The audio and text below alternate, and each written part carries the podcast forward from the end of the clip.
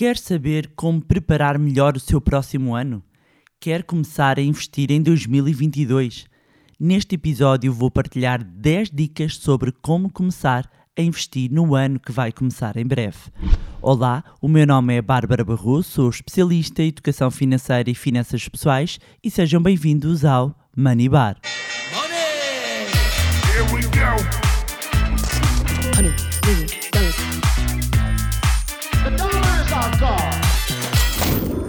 Olá, meus amigos, como é que vocês estão? Espero que estejam todos bem, de boa saúde.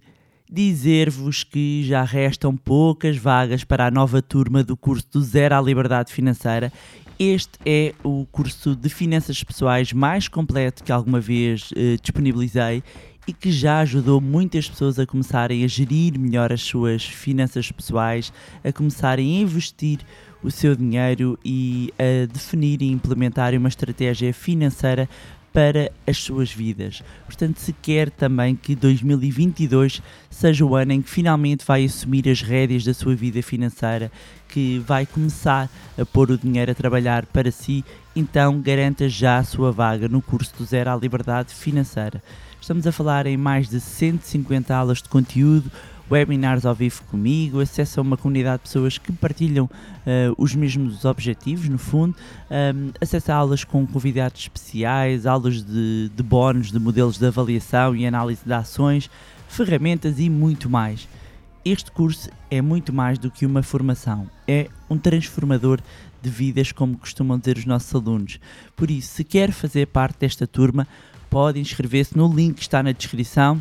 Depois não digam que não avisei. Não percam a oportunidade, não percam a vossa vaga.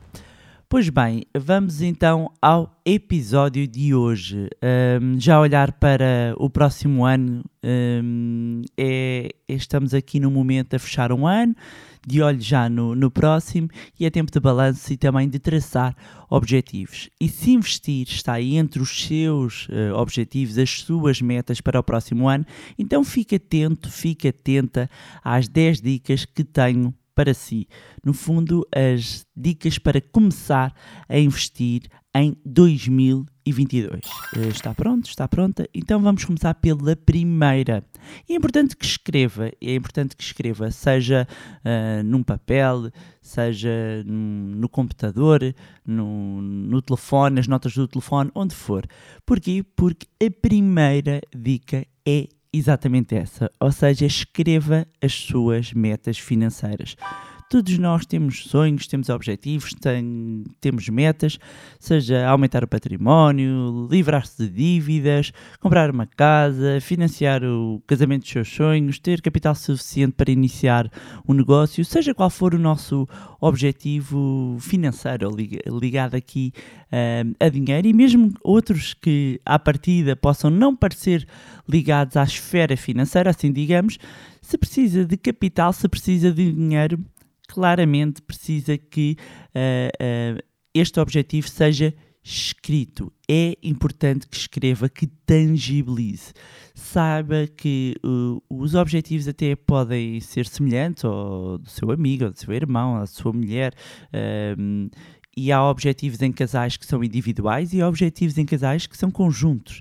É? Ahm, nós temos um amigo que pode precisar de comprar um carro, também você pode precisar de comprar um carro, mas não tem de comprar ah, a mesma marca, não tem de comprar na mesma altura. Portanto, os objetivos são sempre pessoais e é preciso hum, escrevê-los, hum, é preciso anotar e organizar de acordo com a prioridade e também este ser realista relativamente ah, aos próprios prazos e aos montantes envolvidos. É o, o, o tal, cumprir o tal acrónimo que tantas vezes falo, que é o SMART, que é um acrónimo que eh, em inglês e, e que em português quer dizer específico, mensurável, atingível, relevante, há quem, há quem, quem ponha no, no é relevante ou realista e ehm, eh, eh, com aqui com um tempo definido, ou seja, com um prazo. Mas aqui a primeira dica está relacionada com o escrever o objetivo. A segunda dica eh, muito importante é fazer um check-up às suas eh, finanças pessoais, ou seja, para saber onde quer chegar, ou seja, se quer começar a investir, não é? Tem de saber de onde está a partir, de modo a definir uma estratégia, uma rota do ponto A, onde está, ao ponto B, onde pretende chegar. E para saber quanto, por exemplo, pode investir para atingir as metas que, que estabeleceu para si, é importante também considerar quais é que são, digamos, as obrigações financeiras. E não aqui a obrigação no sentido de, de- do instrumento financeiro, mas quais é que são aquelas despesas que são fixas, ahm, que não as consegue cortar e que fazem parte ah, ahm, do seu orçamento mensal e, portanto, quando nós estamos aqui a falar ah, de começar a investir, nós estamos a falar de investir as poupanças. Portanto, nós temos as receitas, temos as despesas e este diferencial, a diferença entre as receitas e as despesas sendo positiva, é a nossa poupança. E nós, eh, para fazermos crescer o nosso património, temos que investir as nossas poupanças. Ou seja, nós temos que compreender, por isso, eh, eh, e fa- olhando, fazendo uma análise às nossas finanças, o tal check-up, nós vamos perceber quais é que são as despesas que ocupam ahm, maior peso no, no nosso orçamento. Vamos compreender também o nosso nível de endividamento ah, ah, aliado à nossa ah, taxa de esforço e neste ponto dizer que é importante projetarmos ahm, como ficaria a nossa taxa de esforço, como ficaria o nosso nível de endividamento se houvesse um aumento de taxas de juro e podemos simular, por exemplo, um aumento de um ponto percentual ah, da taxa de juros. Nós, por exemplo, no, no site do Manilab, manilab.pt, tem um simulador também ahm, simples de, de crédito à habitação e que introduzindo os valores que tem atualmente de taxa de spread, ah, ah, se, se colocar depois um, um, um aumento de um ponto percentual, pode ver ah, ter uma ideia, uma estimativa de qual é que seria a diferença. Em todo caso, por exemplo, para quem está a pedir novos créditos à habitação, as simulações já contemplam esse, esse aumento. Mas é, isto vai nos dar uma, uma ideia de como é que fica a nossa vida financeira caso haja um aumento ahm, das taxas de juros. Avaliar também, quando estamos a fazer um check-up às nossas finanças, qual a capacidade de poupança mensal e também anual. Ah, porque podemos ter momentos ah, em que recebemos, eh, por exemplo, estamos numa altura do ano em que há o subsídio de Natal, depois há o subsídio das férias. São dois momentos no ano não é? que eh, não são recorrentes, ou seja, não é todos os meses, portanto não, não olhamos para a nossa capacidade de poupança mensal, mas pesa quando estamos a fazer o bolo anual na nossa capacidade de poupança anual. Depois, terceira dica eh, fundamental, e quando falamos de investimentos, é eh, avaliar aqui o apetite ao risco. Um, as oportunidades de investimento com um, risco mais elevado tendem a oferecer eh, a possibilidade de retornos também mais elevados. Mas, por exemplo, se o, se o seu apetite ao risco, se a sua apetência ao risco é mais baixa, é provável que as rentabilidades e os retornos esperados sejam também menores. Por isso é tão importante entender qual é que é o perfil de risco, qual é que é a tolerância à perda, porque é isso que vai determinar o quê? Vai determinar a estratégia, vai determinar quais são os ativos e os instrumentos financeiros que vão fazer sentido para os seus objetivos. Dizer também que o prazo também tem uma grande influência no risco que possa assumir. Por exemplo, um, investir em ações com horizonte temporal de 1, 2 anos é completamente diferente de investir com horizonte temporal de 5, 10 ou mais anos. Uh, porque uh, tendo 5, 10 ou mais anos, um, pode assumir mais risco. Uh, tendo um, um, horizonte temporal, por exemplo, de um ano, independentemente, um, um bocadinho, mesmo que eu tenha um perfil uh, mais agressivo e tenha uma maior tolerância ao risco, eu tenho um prazo muito curto, porque o, o que é que nós pretendemos sempre é conseguir a maior rentabilidade possível dentro do risco que nós estamos dispostos a assumir. Um, mas não é porque eu tenho, por exemplo, um perfil uh, agressivo que se eu tenho um horizonte temporal inferior a um ano que eu vou pôr em, em instrumentos altamente arriscados, sob pena de eu perder eh, o meu capital. Eu tolero eh, a minha tolerância à perda. hum, vai reduzindo, digamos assim, é mitigado o risco com o tempo. E, portanto, quando nós estamos a fazer investimento, o que, o, o que estamos o tempo todo a fazer é uma gestão de risco. Daí que a quarta dica também seja muito importante quando falamos hum, de investimento, que é ah, equilibrar os riscos com a diversificação. E uma das frases mais ouvidas nos mercados é não colocar os ovos todos no mesmo cesto. Um, e dizer que, embora seja muito mais fácil, muito mais conveniente controlar, controlar, digamos, ou seja, gerir menos instrumentos financeiros ou menos ativos, sujeitar o seu dinheiro apenas a um tipo de risco coloca esse próprio dinheiro eh, em risco. Uh, e, e dizer que no atual ambiente de taxas de juro, ter dinheiro em produtos como depósitos a prazo um, pode significar ah, não estou a perder, não estou a perder uh, dinheiro uh, porque eu não vou perder o capital investido. Eu suponho 5 mil euros, mil euros num depósito a prazo, ele tem capital garantido e eu não estou a perder dinheiro. Na prática, os retornos reais não são positivos. Ou seja, está seguro em termos de capital investido, mas na prática está a perder dinheiro para a inflação, para as comissões e para os impostos. Uh, claro, todos, todos os instrumentos têm que contar com os impostos, é, um, é, é algo que nós não podemos evitar um, e não devemos, não é? Os impostos uh, têm de ser pagos, as comissões acabam por existir mais ou menos em todos os produtos também, uh, e a inflação que vai afetar todos uh, os instrumentos, mas achar que por, e, e, daí que seja tão importante nós percebemos também as rentabilidades e as rendibilidades reais, ou seja, não olhar só do ponto de vista líquido, líquido quando nós falamos líquido nós estamos a falar uh, já retirado uh, as comissões e os impostos, quando falamos de rentabilidade real nós estamos a falar de descontado ainda o valor da inflação. Depois, quinta dica, tenha atenção às fraudes e às oportunidades mirabolantes, digamos assim.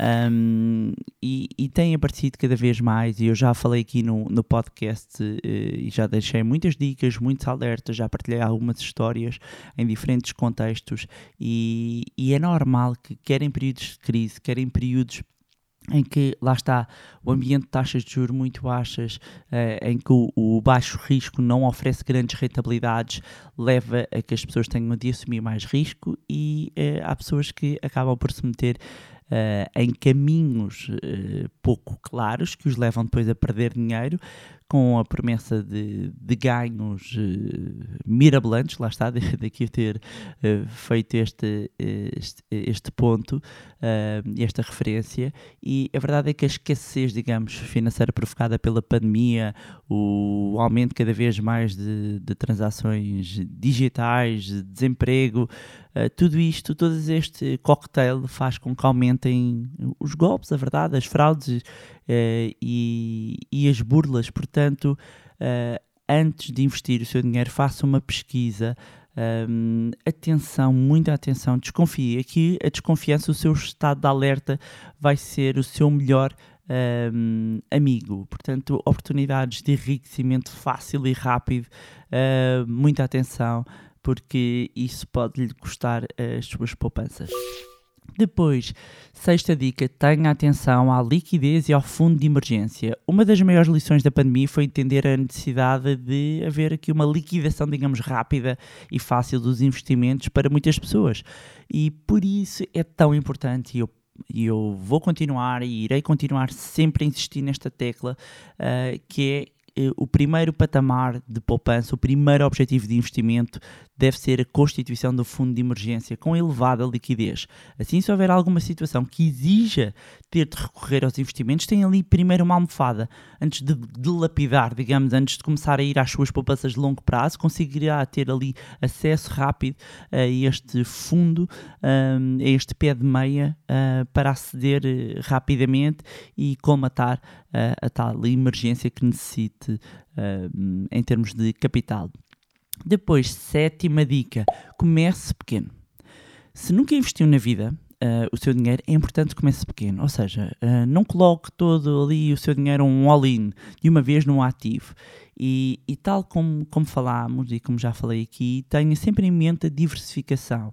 Um, distribuir o dinheiro por diferentes ativos, por diferentes regiões, por diferentes setores e defina um, moment, um, um, montante, um montante que quer começar a poupar e investir, escolha os instrumentos financeiros e comece devagarinho, mas comece. Porque a melhor eh, maneira, inclusivamente, de, de avaliar não é, o próprio perfil de risco, mesmo que faça os testes de adequação, mesmo que diga, ah, eu sou conservador, eu sou moderado, ou às vezes, muitas vezes, há pessoas que acham que têm um perfil agressivo, mas depois, quando começam a investir o seu dinheiro, mesmo que pouco, uh, veem a volatilidade, veem o, o, a sua carteira de investimento a começar a oscilar, começam a entrar um bocadinho em pânico, o que significa que estão a assumir mais risco do que aqueles uh, que o seu perfil perfil comporta.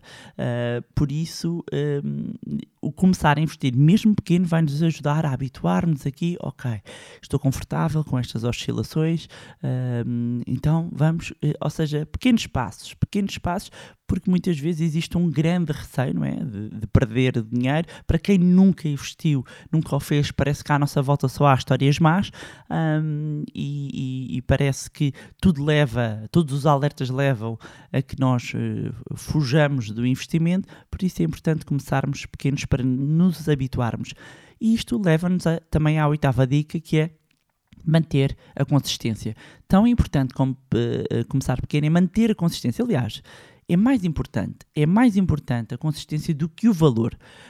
Um, daí que falo então em começar pequeno, mas manter a consistência, ter uma regularidade, criar o hábito de investir e não apenas guardar.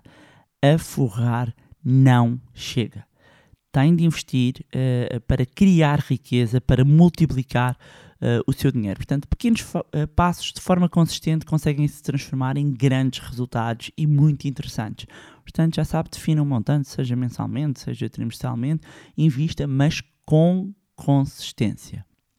Depois, aqui o, a nona dica que é esteja preparado para o, o, o próximo ano também. Ou seja, se o próximo ano, se 2022 é o ano que quer começar a investir, uh, é importante que entenda o, o mundo dos investimentos e tenha aqui uma estratégia.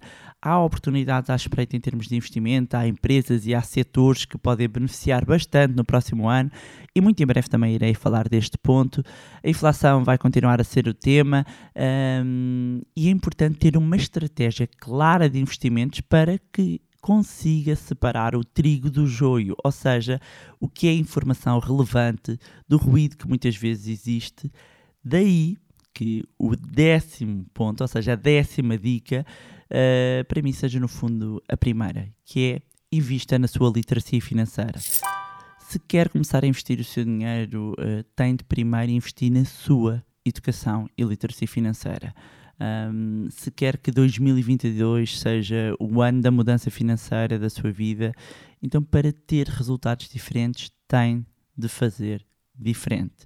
Estar a ouvir este podcast é um, é um princípio, mas pode ir mais além, pode ir livros, formações, o próprio curso Zero à Liberdade Financeira é uma excelente forma para quem quer começar 2022 a pôr uh, os seus investimentos na rota do sucesso, mas este é um ponto essencial porque é este conhecimento que nos vai permitir cumprir inclusivamente todo o, o, todos os passos anteriores, todos os nove passos anteriores, todas as nove dicas uh, que partilhei. É o conhecimento que vai ser aqui o gatilho e o desbloqueador, muitas vezes, que até conseguimos entender tudo, não é? Eh, na teoria, até, até já escolhi a corretora, já saiu o banco, já tenho um montante, mas chega ali aquele momento e eu bloqueio. Eu não consigo eu uh, entro em pânico, eu vou adiando, eu vou procrastinando, porque ainda não estou preparado, porque eu ainda não entendo bem. E depois, às vezes, mesmo para quem já tem algumas noções, entra aqui um bocadinho o síndrome do impostor, de que eu ainda não sei o suficiente, de que eu ainda não entendo. Atenção, dizer se não entende, não investe, se não compreende, não assina, não coloca o dinheiro. Daí que o décimo ponto volto a dizer, a décima dica seja para mim a mais importante. Portanto, invistam na vossa educação financeira. E pronto, era isto que tinha para vos trazer mais um magnífico episódio do podcast Manibar. Relembrar a quem quiser inscrever-se no curso do Zero à Liberdade Financeira, tem um link na descrição. Uh, aproveitar para reforçar e reiterar o agradecimento do vosso carinho, as mensagens, e-mails.